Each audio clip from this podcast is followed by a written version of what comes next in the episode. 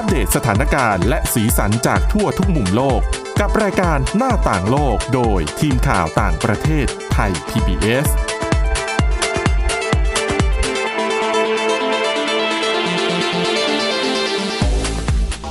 สวัสดีค่ะ คุณผู้ฟังขอต้อนรับเข้าสู่รายการหน้าต่างโลกค่ะ วันนี้พบกับคุณทิพย์ตะวันธีรนัยพงษ์และดิฉันสวรักษ์จากวิวัฒนากุลค่ะ สวัสดีค่ะ ก็อ่าแน่นอนนะคะ ถ้าดิฉันอยู่ก็ต้องเป็นประเด็นเรื่องที่ว่าด้วย 13 สิ่งที่คนเข้มแข็งเขาไม่ทำกันนะคะ ก็เป็นชื่อของหนังสือนะคะ เขียนโดยคุณเอมี่โมรินค่ะ เธอเป็นนักบำบัดอยู่ในสหรัฐอเมริกา เธอก็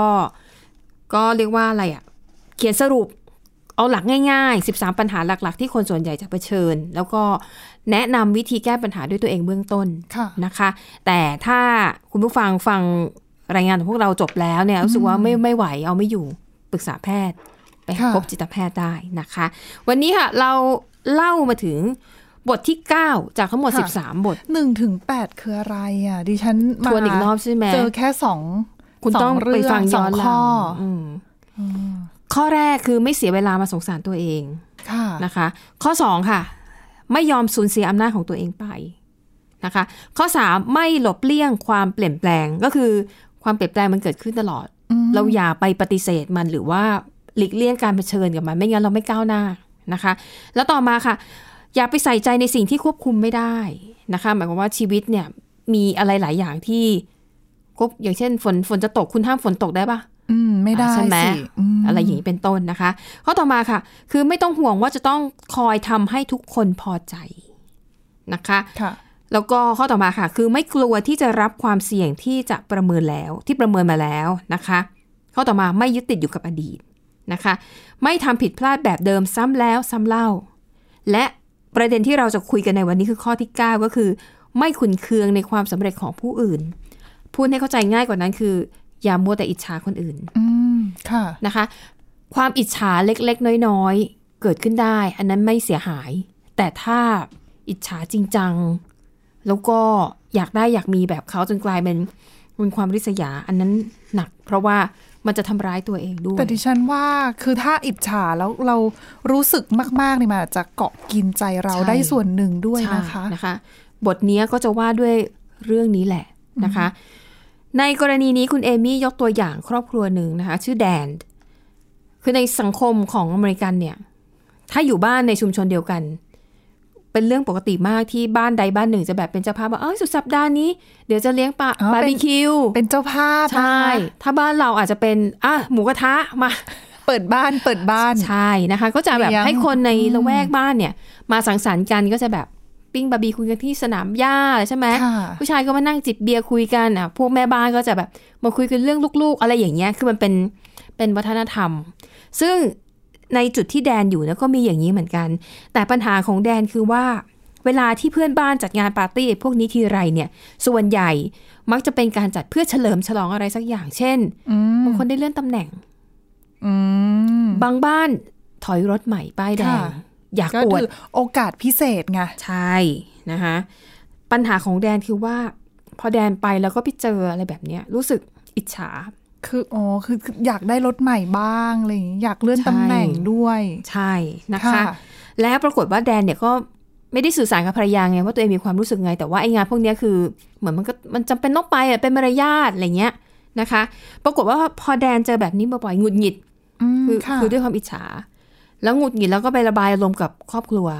เขาก็ไม่เข้าใจสิเพภรรยาะอยู่ก็งงมาไงอารมณ์เสียใส่ใช่นะคะ แล้วปรากฏว่าแดนก็อาการหนักขึ้นนะคะ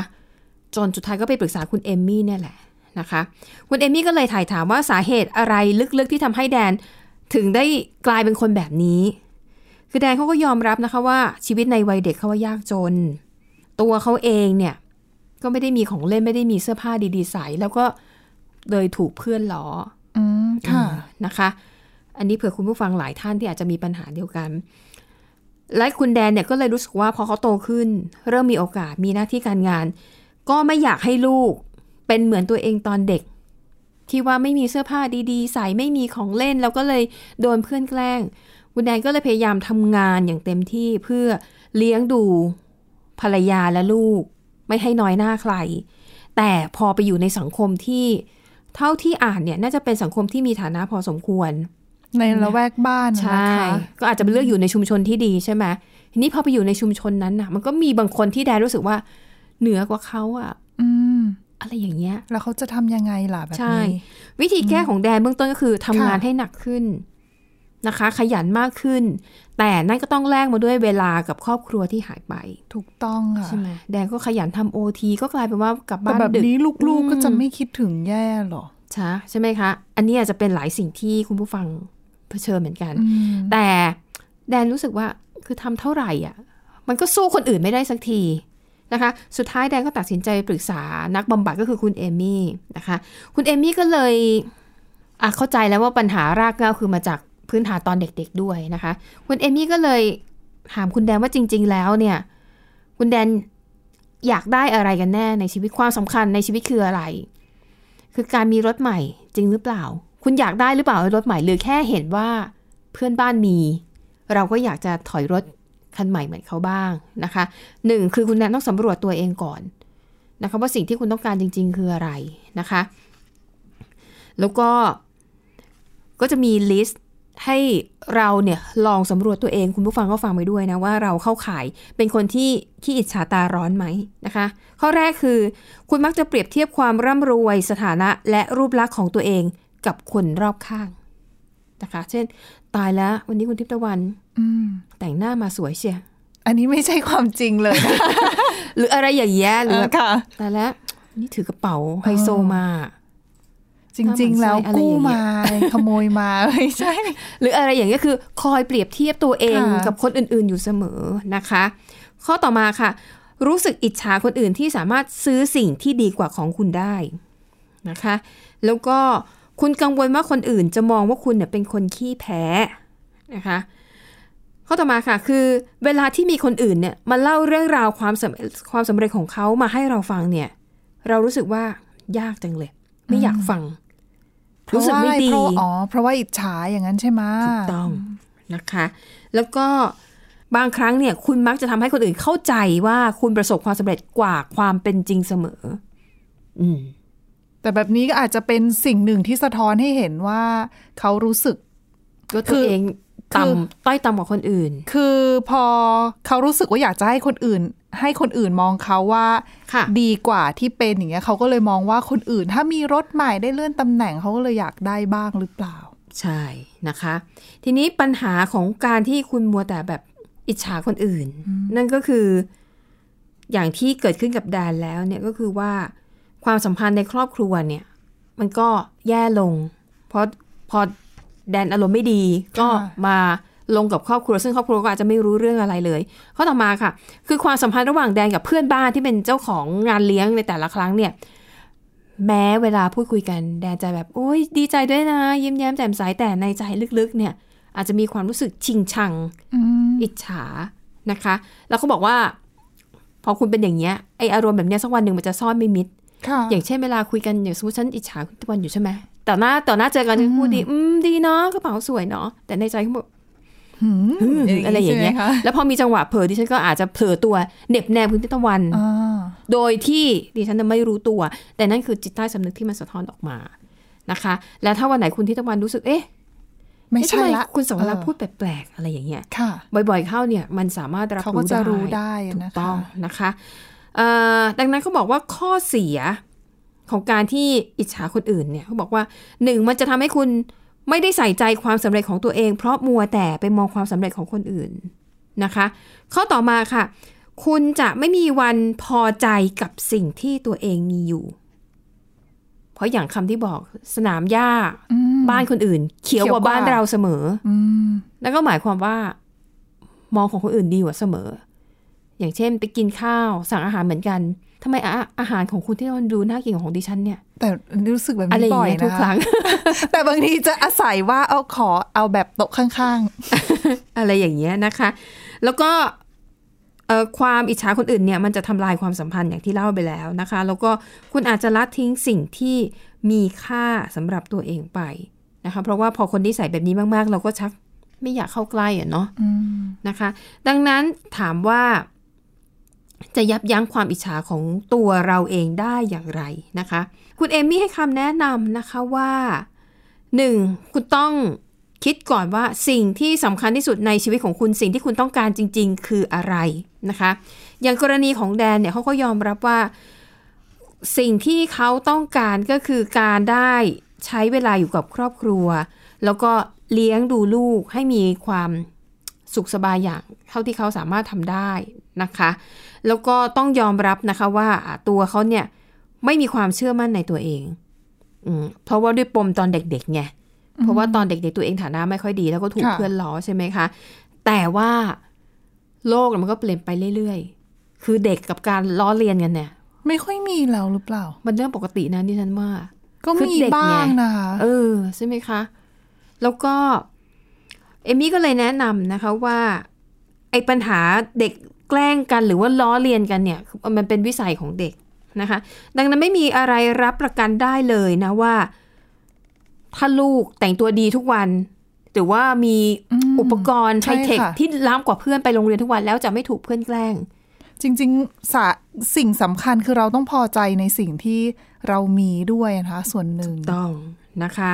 เป็นไปได้ว่าลูกไปโรงเรียนแล้วอาจจะโอ้ยพ่อ เพื่อนเขามีมือถือรุ่นใหม่อืมหรือเขามีเกมรุ่นใหม่ อะไรอย่างเงี้ย แต่ดิฉันว่าทางออกที่ดีอาจจะคือคุณพ่อคุณแม่บางคนอาจจะให้คำแนะนำลูกๆก็ได้ค่ะนะคะ เรื่องของของต่างๆอะไรเงี้ยค่ะคือใช่อธิบายให้เขาเข้าใจค่ะ หรือไม่ก็ต้องฝึกให้เขาอดออมเงินอืมหรือหาเงินเองถ้าอยากจะได้ของที่มันแพงเขาจะได้รู้คุณค่าของเงินค่ะนะคะ แล้วก็จะได้รู้ว่า เออการได้อะไรมาแต่ละอย่างมันไม่ใช่เรื่องง่าย ถ้าอะหนูอยากจะได้แบบเพื่อนใช่ไหม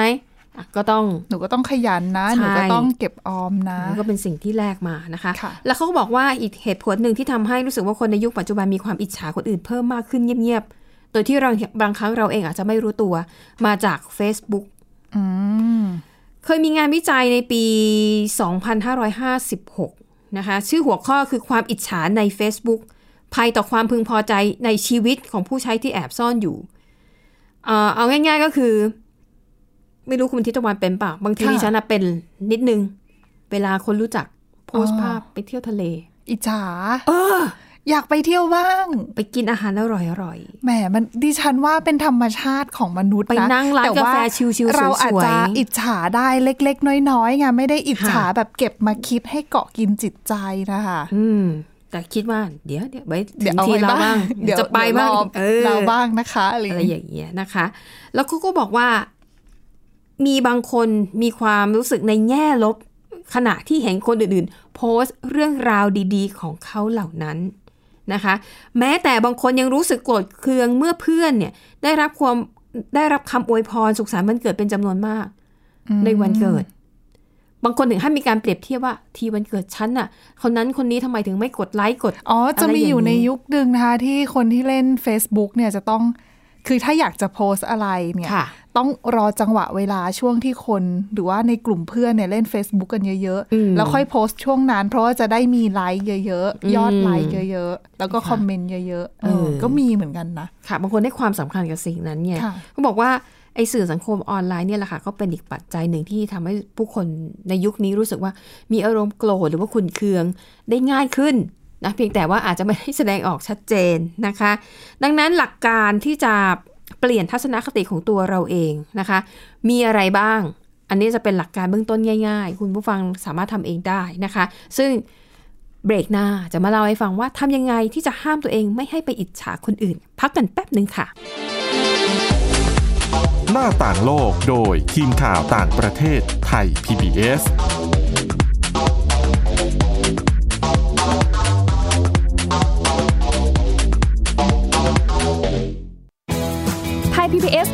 Radio Infotainment for All สถานีวิทยุดิจิทัล จากไทย PBS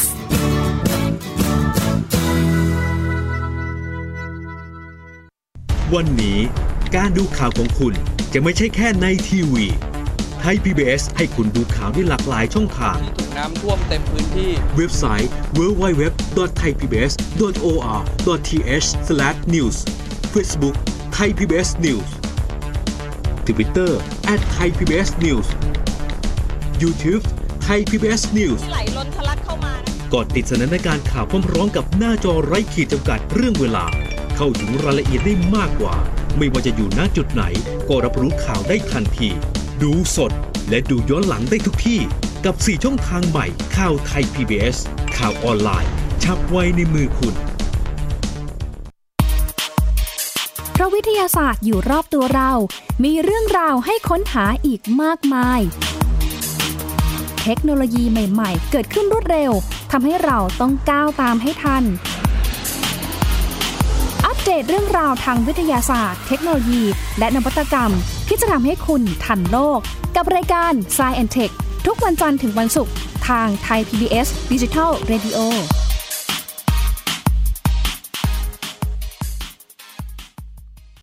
มากกว่าด้วยเวลาข่าวที่มากขึ้น จะพัดพาเอาฝุ่นออกไปได้ครับ มากกว่าให้คุณทันในทุกสถานการณ์ ตามที่กฎหมายดังกล่าวกำหนดเอาไว้ มากกว่ากับเนื้อหาเที่ยงตรงรอบด้านนำมาใช้ในคดีเมาแล้วขับ มากกว่า ในทุกทางออกของสังคม ป้องกันไม่ให้ปัญหาเกิดขึ้น มากกว่ากับข่าวรอบวันในทุกมิติ เครนก่อสร้างเกิดอุบัติเหตุขึ้น มากกว่าด้วยการวิเคราะห์ที่ตรงจุด ความพยายามของภาครัฐที่จะแก้ปัญหา และมากกว่ากับทีมข่าวมืออาชีพ ข่าวไทย PBS ให้คุณได้มากกว่า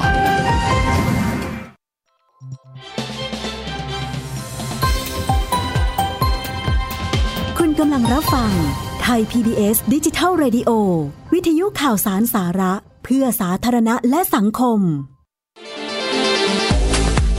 หน้าต่างโลกโดยทีมข่าวต่างประเทศไทย PBS เอาละค่ะคุณผู้ฟังกลับมาต่อกันในช่วงที่2นะคะช่วงนี้เราจะมาเล่าให้ฟังว่าทำอย่างไรถึงจะเปลี่ยนทัศนคติตัวเองให้เลิกอิจฉาคนอื่น ข้อแรกค่ะเขาบอกให้เลิกเปรียบเทียบตัวเองกับคนอื่น เพราะเขาบอกว่าการเปรียบเทียบตัวเองกับผู้อื่น ก็เหมือนการเปรียบเทียบว่าแอปเปิลกับส้มอันไหนอร่อยกว่ากัน มันเป็นความชอบไงส่วนใช่ตัวนะคะใช่แล้วก็ถ้าเปรียบเหมือนคนก็คือ แต่ละคนมีความสามารถมีความเชี่ยวชาญมีประสบการณ์ในชีวิตที่มันแตกต่างกัน ดังนั้น การจะเอาตัวเองไปเปรียบเทียบกับคนอื่น ๆ เนี่ย มันก็มันก็จะเรียกว่าอะไรอะ่ะ ไม่ถูกต้อง เออค่ะมันไม่ถูกต้องอืมนะคะ แต่ถ้าให้ดีเปรียบเทียบตัวเองกับตัวเอง ปัจจุบันอืมกับกับตัวเองในอดีตอดีตใช่ค่ะอะไรอย่างเงี้ยถูกต้องที่สุดนะคะ ว่าเออเรามีพัฒนาการเป็นยังไงดีขึ้นไหมหรือว่าแย่ลงนะคะ ข้อต่อมาค่ะ พยายามสร้างความรับรู้แบบคืออย่าไปเหมารวม เช่น บางคนอาจจะมองว่า โอ้ยพวกคนรวยอะทำอะไรก็ไม่ผิดโอ้ยพวกคนรวยนิสัยไม่ดีอะไรอย่างเงี้ยไม่ไม่ไม่ไม่จริง ไม่ใช่คนรวยทุกคนจะเป็นคนนิสัยไม่ดี นะคะ หรือบางคนอาจจะมองว่าไม่ชอบตำรวจโอ้ยตำรวจก็เหมือนกันหมดแหละ ซึ่งก็ไม่ไม่ได้จริงอีกไงเออตำรวจดีๆก็มีนะคะใช่แม้แต่บางคนอาจจะไม่ชอบนักข่าวเพราะดิฉันน่ะเคยขึ้นบันไดเลื่อนแล้วก็ได้ยินคน โอ้ย พวกนักข่าวก็อย่างนี้แหละเต้าข่าวดิฉันเต้าหข่าวน้าชาเลย แต่เอาจริง ๆ ใช่ทุกอาชีพทุกอย่าไปเหมารวม ก็มีทั้งดีและไม่ดีต้องอะนะคะ ใช่นะคะข้อต่อมาค่ะ เลิกเน้นย้ำจุดอ่อนของตัวเอง แต่ให้ดูว่าตัวเองมีจุดแข็งอะไร แล้วก็ไปเน้นจุดแข็งนั้นทำให้มันดีขึ้นเรื่อยๆนะคะ ข้อต่อมาค่ะ อย่าดูหมิ่นในความสำเร็จของผู้อื่น อย่างบางทีบางคนอิจฉาอย่างเงี้ยเห็นคนอื่นเลื่อนตำแหน่งบอกโอ้ยไม่เห็นจะเก่งอะไรเลยออสเลียเจ้านายนะสิได้เลื่อนตำแหน่งอย่าไปคิดอย่างนี้ อันนั้นมันเรื่องของเขาเขาจะได้เลื่อนตำแหน่งเพราะอะไรช่าก็เรื่องของเขาใช่ เรามาทำตัวเองดีกว่า ให้มันค่ะดีขึ้นนะคะ ข้อต่อมาค่ะ หยุดค้นหาว่าความยุติธรรมคืออะไร คือโลกนี้มันไม่ได้มีความยุติธรรมไปซะทุกเรื่อง ดังนั้นจงยอมรับมันซะ ถ้าเราไปแก้ไขอะไรตรงจุดนั้นไม่ได้นะคะ ก็ก็ในหนังสือเล่มนี้ก็แนะนำว่า อย่าไปเสียเวลากับการค้นหาว่าอะไรที่มันไม่ยุติธรรม คือบางอย่างมันก็ เราก็ทำอะไรกับมันไม่ได้จริง ๆนะคะ เราก็หันมาใส่ใจกับสิ่งที่เราทำได้จะดีกว่านะคะ ข้อต่อมาค่ะคือ ให้ความสำคัญกับการ ความร่วมมือแทนการแข่งขัน อย่างสมมติถ้าแบบทำงานเป็นทีมเดียวกัน เออ บางคนอาจจะมองว่าแต่ละคนนี้ทำงานดีกว่าหาลูกค้าได้มากกว่าขายของได้เยอะกว่านะคะตราบใดที่คุณยังเป็นทีมเดียวกันอยู่เนี่ย ก็ควรจะส่งเสริมอืมซึ่งกันและกัน หรือใช่ถ้าค่ะเห็นเขาเอ้ยขายเก่งขายดี อาจจะไปขอเคล็ดลับจากเขาถ้าเขาให้นะเฮ้ยเธอทำยังไงอะ่ะขายดีทำไมถึงปิดการขายลูกค้าแบบนี้ได้นะคะ การร่วมมือกันเนี่ย มันจะส่งผลดีมากกว่า ถ้าคุณเป็นทีมเดียวกัน ก็สนับสนุนซึ่งกันและกันนะนะคะใช่คือแต่ละคนก็มีความเชี่ยวชาญที่แตกต่างกันค่ะไม่แน่ร่วมมือกันอาจจะยิ่งประสบความสำเร็จขึ้นไปอีกก็ได้อะนะคะ ใช่นะคะอะบทสรุปของข้อนี้ก็คือว่าเลิกอิจฉาคนอื่น แต่ให้หันมามองตัวเองว่าสิ่งที่ตัวเองต้องการ นิยามความสำเร็จในชีวิตของคุณเองคืออะไร ซึ่งมันอาจจะไม่เหมือนคนอื่น บางคนอาจจะอยากได้เงินเยอะๆ บางคนอยากมีชื่อเสียงโด่งดัง หรือบางคนอาจจะแค่มีชีวิตอยู่สบายๆ ได้ใช้เวลาอยู่กับครอบครัวและคนที่รักเท่านั้นก็พอ นึกถึงตรงนี้ ตัวเองต้องการอะไรแล้วก็ทำให้ถึง ไม่ต้องไปเปรียบเทียบความสำเร็จกับใคร เราอาจจะขับรถโตโยต้าเก่าๆ แต่เราก็รู้สึกเอ้ยสบายใจ ไม่ต้องแบบเครียดกับการผ่อน ในขณะที่บางคนอาจจะขับเบนซ์แต่แต่แต่ละโอ้โหเดือนไม่รู้เดือนเขาต้องผ่อนชนเดือนเท่าไหร่นะคะอืมอะไรอย่างเงี้ยนะคะ อันนี้ก็เป็นตัวอย่างเป็นต้นค่ะอะ มาต่อกันที่ข้อที่สิบนะคะ ว่าอะไรบ้างที่คนเข้มแข็งเขาไม่ทำกัน ข้อที่สิบนะคะ เป็นการบอกคุณว่า อย่ายอมแพ้แม้ว่าจะล้มเหลวในครั้งแรก อืม อันนี้เปรียบเทียบง่ายๆ เหมือนกับตอนเด็กๆ เราหันปั่นจักรยานอะค่ะจากสองล้อเป็นจากสามล้อเป็นสองล้ออะมล้มแล้วล้มอีกเนาะล้มลุกคลุกคลาน ต้องใช้ความกล้าใช่ด้วยนะคะ จากสามเป็นสองเนี่ยเออตอนถอดล้อออกเนี่ยหือใจจะขาด ถ้าคุณฝึกปั่นจักรยานสองล้อครั้งแรกแล้วล้มค่ะเป็นเรื่องธรรมดา แล้วถ้าคุณถอดใจอะอืมยังยังขี่ไม่ได้นะคะก็จะยังตอนนี้ขี่มอเตอร์เอ้ยขี่รถจักรยาน ปั่นจักรยานไม่ได้นะคะ อันนี้คือตัวอย่างที่แบบง่ายที่สุดเบสิกที่สุดนะคะ ดังนั้นจริงข้อนี้ไม่ต้องพูดอะไรมากนะคะเพียงแต่ว่าเออต้องให้กำลังใจกัน แล้วก็เลยจะยกตัวอย่าง หนึ่งในนักประดิษฐ์ที่โด่งดังที่สุดคนหนึ่งของโลก นั่นก็คือโทมัส เอดิสันนะคะ ซึ่งคุณเอมี่ซึ่งเป็นคนที่เขียนหนังสือเรื่องนี้เนี่ยก็หยิบยกกรณีของเอดิสันว่าเป็นหนึ่งในนักประดิษฐ์ที่มีผลงานมากที่สุดตลอดการคนหนึ่งของโลก เขาถือครองสิทธิบัตรถึง 1,093 ใบนะคะ ผลิตภัณฑ์ต่างๆ แล้วก็สิ่งประดิษฐ์ที่มีชื่อเสียงก็คือหลอดไฟอืมนะคะ มีทั้งเครื่องเล่นจานเสียง ค่ะ ไอสิ่งประดิษฐ์1,093 สิทธิบัตรเนี่ย มันไม่ได้ประสบความสำเร็จทุกอันนะถูกต้องถูกคือไหมเขาต้องลองผิดลองถูกมาตั้งเท่าไหร่กว่าที่จะได้ออกมาเป็นแบบนี้อะนะคะ ใช่นะคะเอ่อแต่เอดิสันเนี่ยข้อดีของเขาคือ ต่อให้เข้าใจนะคะว่าสิ่งประดิษฐ์ที่เขาผลิตขึ้นมาเนี่ย มันอาจจะไม่ประสบความสำเร็จทุกอัน แต่เขาก็ไม่เคยมองว่าตัวเองเป็นคนล้มเหลวนะคะ แล้วก็จะมีอยู่โค้ดคำพูดหนึ่งที่ คนเอามาพูดกันเยอะมากนะคะ เป็นโค้ดจากชีวประวัติของโทมัสเอดิสันนี่แหละ เขาบอกในปี 1915 มีผู้ช่วยของเอดิสันคนหนึ่งนะ บอกว่า โห มันน่าอายมากเลยเนี่ย พวกเขาพยายามทำงานกันมาตั้งหลายอาทิตย์แล้ว ไม่เห็นจะมีผลลัพธ์ใด ๆ ที่ประสบความสำเร็จเกิดขึ้นเลย พอเอดิสันได้ยินผู้ช่วยพูดแบบนั้น เอดิสันก็บอกว่า ไม่มีผลลัพธ์ ไม่มีผลลัพธ์หรือทำไมล่ะ มีสิ ผลลัพธ์มาเกิดขึ้นมากมาย สิ่งที่ได้จากความล้มเหลวก็คือ เขาเรียนรู้ถึงหลายพันวิธีที่มันจะไม่ได้ผล อืม นั่นสิค่ะ ใช่ไหมความล้มเหลวคือการเรียนรู้สิ่งใหม่ อืมอืมเขาก็จะไม่รู้ว่าอะไรที่ไม่ควรทำหรืออะไรที่ผิดอะไรที่ทำแล้วจะล้มเหลว ใช่ อันนี้คือตัวอย่างที่ชัดเจนมากนะคะว่า ถ้าหากคุณทำอะไรแล้วล้มเหลวในครั้งแรก แล้วถอดใจ ไม่ทำอีกเลย ก็จะไม่มีทางประสบความสำจเร็จริงๆดิฉันเสริมอีกนิดนึงค่ะเรื่องของความล้มเหลวเนี่ยบางทีถ้าเรามองคิดบวกนะอืมความล้มเหลวบางอย่างเราอาจจะพลิก แล้วก็ประยุกต์ใช้ความล้มเหลว ให้กลายเป็นความสำเร็จก็ได้เหมือนกันนะอือฮึมันค่ะถึงมีสิ่งที่เรียกว่าพลิกวิกฤตให้เป็นโอกาสนั่นเองอือฮึถูกต้องนะคะ แล้วบางคนอาจจะ พอล้มเหลวครั้งแรกเนี่ยรู้สึกว่า ก็ฉันมันไม่เก่งเหมือนคนอื่น ฉันมันไม่มีพรสวรรค์ คนอื่นเขามีพรสวรรค์มาตั้งแต่เกิดทำปุ๊บก็ได้ปั๊บอะไรอย่างเงี้ยนะคะ แต่มีผลการวิจัยที่เอ่อทดสอบมาแล้วนะคะ ศึกษามาแล้วแล้วก็พบว่าความพยายามการฝึกฝนอย่างตั้งใจ มีความสำคัญมากกว่าพรสวรรค์ค่ะนะคะ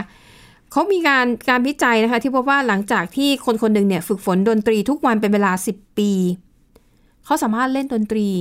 ได้ดีกว่าคนที่บอกว่ามีพรสวรรค์นะคะ ดังนั้นการทำอะไรซ้ำๆหมั่นฝึกฝน แล้วก็ลงมือทำจริง ๆ มันจะให้ผลที่น่าพอใจ เว้นเสียแต่ว่า คุณเป็นคนที่อืมหูเนี่ย ฟังโน้ตไม่รู้เรื่องเลย ไต่เสียงโดเรมีฟาซอนไม่ได้เลย อันนั้นก็อาจจะต้องหาทางเลือกอื่น แต่ขอให้ลองพยายาม อย่าถอดใจ จนเต็มที่นะคะ แล้วมันน่าจะประสบความสำเร็จ แต่ถ้ามันมีอุปสรรคที่ทำให้เออมันล้มเหลวจริง ๆ ไม่ไหวจริง ๆ ก็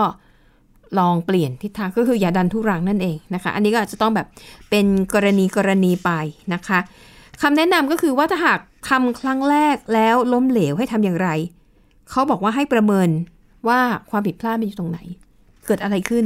แล้วครั้งหน้าที่จะทำเนี่ยมันควรจะแก้ไขยังไง ถ้าเปรียบเทียบง่ายๆอย่างการอบขนมเนี่ยเห็นชัดเจนมาก เปิด YouTube เลย ทำตาม YouTube ทุกอย่างไม่อร่อยเหมือนไม่อร่อยเหมือนเขาบางทีออกมาไม่ไหม้ด้วยอะใช้ไฟผิดใช่นะคะ บางคนอาจจะท้อโอ้ยไม่ทำแล้วค่ะแต่ถ้าคุณมีความพยายามแล้วคิดว่าเฮ้ยนี่มันจะเป็นอาชีพเสริมของฉัน ทดลองทำไปเรื่อยๆนะคะ เพราะบางทีสูตรบางครั้งเนี่ยอย่างที่บอกบางทีสูตรมันบอกกันได้อะแต่ต่อให้ทำออกมา มันก็ไม่เหมือนมันก็จะมีเคล็ดลับเล็ก ๆ น้อยๆ บางทีตวง ตามที่เขาระบุมาให้ตวงก็รสชาติไม่เหมือนก็มีเหมือนกันนะคะ ใช่นะคะอะดังนั้นไอ้ข้อเนี้ยก็ไม่ไม่มีอะไรต้องแบบอธิบายมากเพราะเราก็เข้าใจกันดีอยู่แล้วนะคะอะอันนี้ก็เป็นเรื่องราวนะคะ จากหนังสือเรื่อง 13 สิ่งที่คนเข้มแข็งเขาไม่ทำกัน แล้วก็เล่าไปถึงโอ้สิบเรื่องแล้วนะ เหลืออีก 3 เรื่องนะคะ ซึ่งในรายการหน้าต่างโลกเนี่ยดิฉันก็จะทยอยมาเล่าให้คุณผู้ฟังฟัง ก็หวังว่ามันจะเป็นประโยชน์นะคะในการนำไปดูแลในการเยียวยาจิตใจตัวเองเบื้องต้นค่ะสำหรับวันนี้หมดเวลาแล้วนะคะ เราสองคน แล้วก็ทีมงานขอลาไปก่อนพบกันใหม่ในตอนหน้าสำหรับวันนี้สวัสดีค่ะ สวัสดีค่ะ Thai PBS podcast. View the world via the voice.